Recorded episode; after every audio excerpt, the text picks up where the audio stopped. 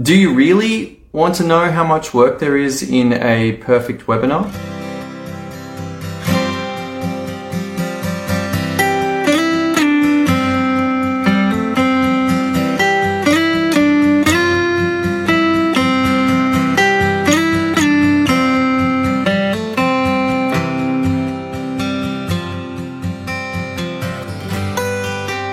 This is an interesting question because in the planning of a webinar or perhaps a product launch or any other significant investment into a sales experience for your prospects, you have a choice.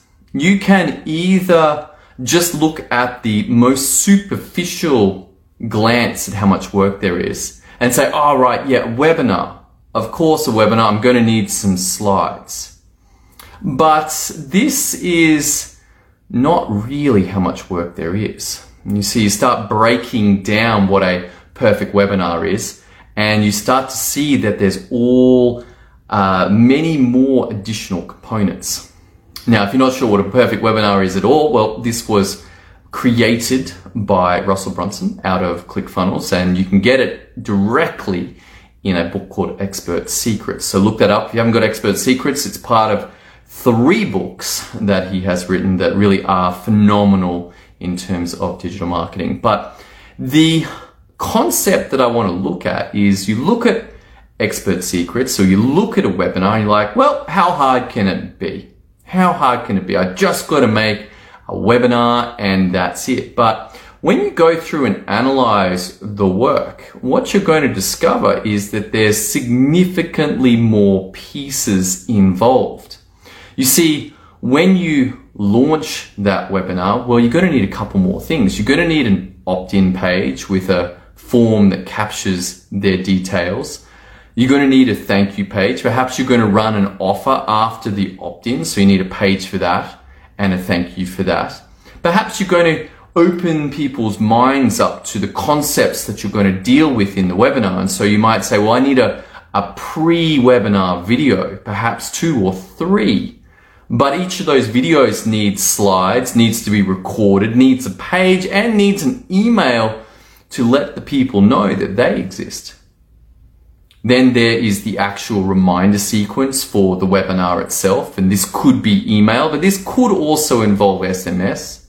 So you need to have the content written for that. And then after the email, you've got a decision. Do you allow for a replay or not? And if you do, well, you need another page for the replay and more email sequences for that. And then for those who did see the webinar, and perhaps they're on the edge, they're trying to decide, and so you choose to do an objection video or perhaps two.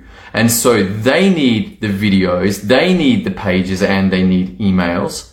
And then you've got the final day, the actual close. And for that, most likely you're just going to need maybe three, four emails, as well as one, perhaps two S M S. And you thought it was just one set of slides. You're like, man, why is this taking so long to do? Why is it taking two months, three months, four months, six months for someone to get a webinar live? Because they failed or they did not want to look at the true amount of work. Now, it's a lot of work. What I just covered there is a lot of work. And each of those pieces, ideally, if you, if you want to maximize your productivity, is to actually build them first in terms of some kind of Google document that can be edited and improved easily. And then that needs to be taken across to the software and installed and tested. But what I'm learning at this point is that the ability to have all of those pieces done, at least in a reasonable form, and then take those to an expert, take those to a copywriter, take those to someone who's not in my own head and look at it and they go, dude, this is great, or dude, this is not great. This is not going to work. This is not clear. Before Before I go ahead and start producing videos, start producing and uploading into software. No, let's get that stuff dealt with before all of the final production. Why? Because it is so much easier to have it reviewed and edited in a Google Doc form than it is to look at a final produced video and go, this is not going to work. Then you have to go all the way back to the Google document and then progress through. So the question is, do you want to know? My suggestion is, my hint is that you actually do want to know. Why? Because it's going to set out all of the work that has to be done in order to achieve this. And if it's too much, then you can choose to scale back and say, you know what? We're just going to have one indoctrination video. We're going to have one objection video. We're, we're not going to run too many things on this. We're not going to have a, a self-liquidating offer after the opt-in. And then once it's up and running and we're getting some results, then we'll start building it. So it depends on your team size, it depends on your organizational skills.